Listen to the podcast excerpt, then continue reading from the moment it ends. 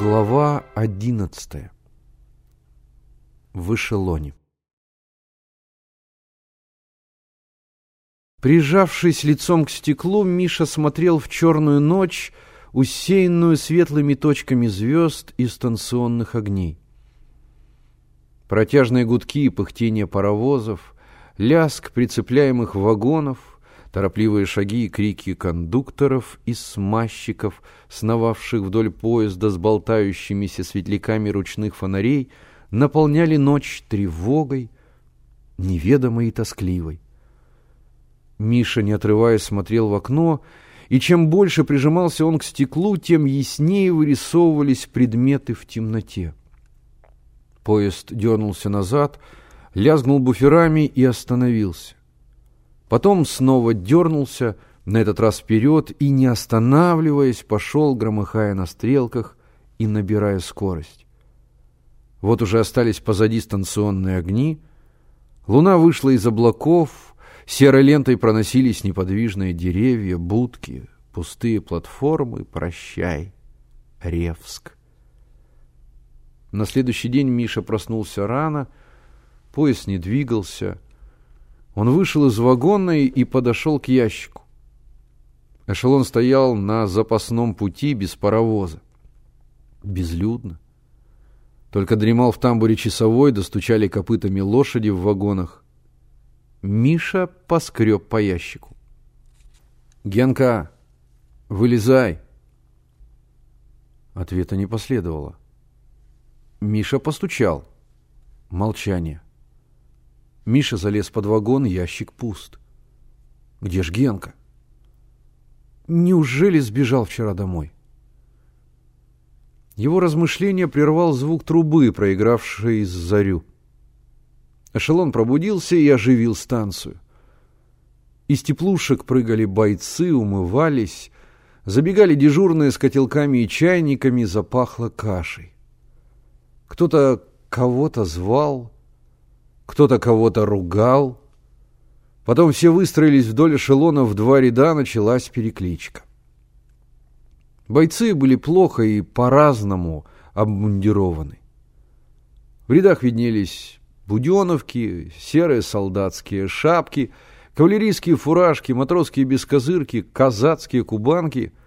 На ногах у одних были сапоги, у других ботинки, валенки, галоши, а кто и вовсе стоял босиком – Здесь были солдаты, матросы, рабочие, крестьяне, старые, молодые, пожилые и совсем юные. Миша заглянул в штабной вагон и увидел Генку. Он стоял и утирал рукавом слезы.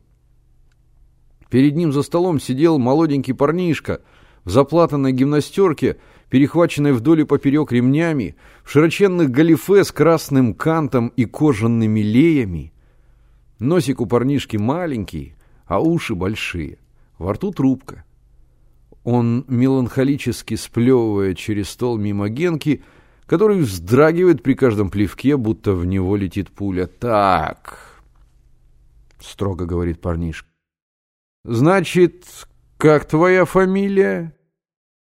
«Петров», — схлипывает Генка. «Ага, Петров, а не врешь?» «Не, смотри у меня». Ей-богу, правда, хнычет Генка. Опять пауза.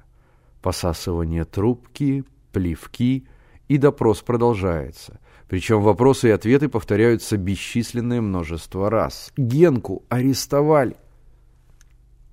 Миша отпрянул от вагона и побежал искать Полевого. Он нашел его возле площадок с орудиями, которые Полевой осматривал вместе с другими командирами. «Сергей Иванович», — обратился к нему Миша, там Генку арестовали. Отпустите его, пожалуйста. Кто арестовал? Какого Генку? Удивился Полевой. Там, в штабе, начальник в синих галифе, молоденький такой. Все рассмеялись. «Ай да Степа!» — крикнул один из военных. «Погоди, разберемся сейчас». Все влезли в штабной вагон.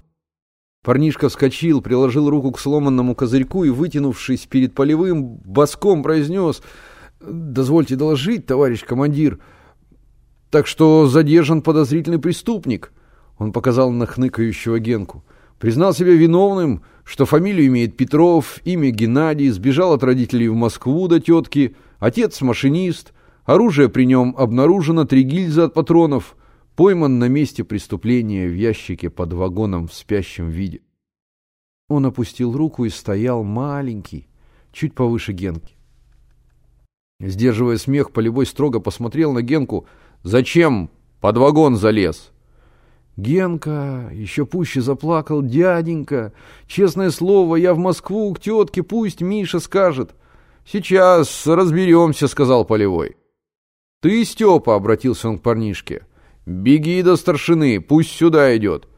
«Есть сбегать до старшины, пусть сюда идет». Степа повернулся кругом и выскочил из вагона.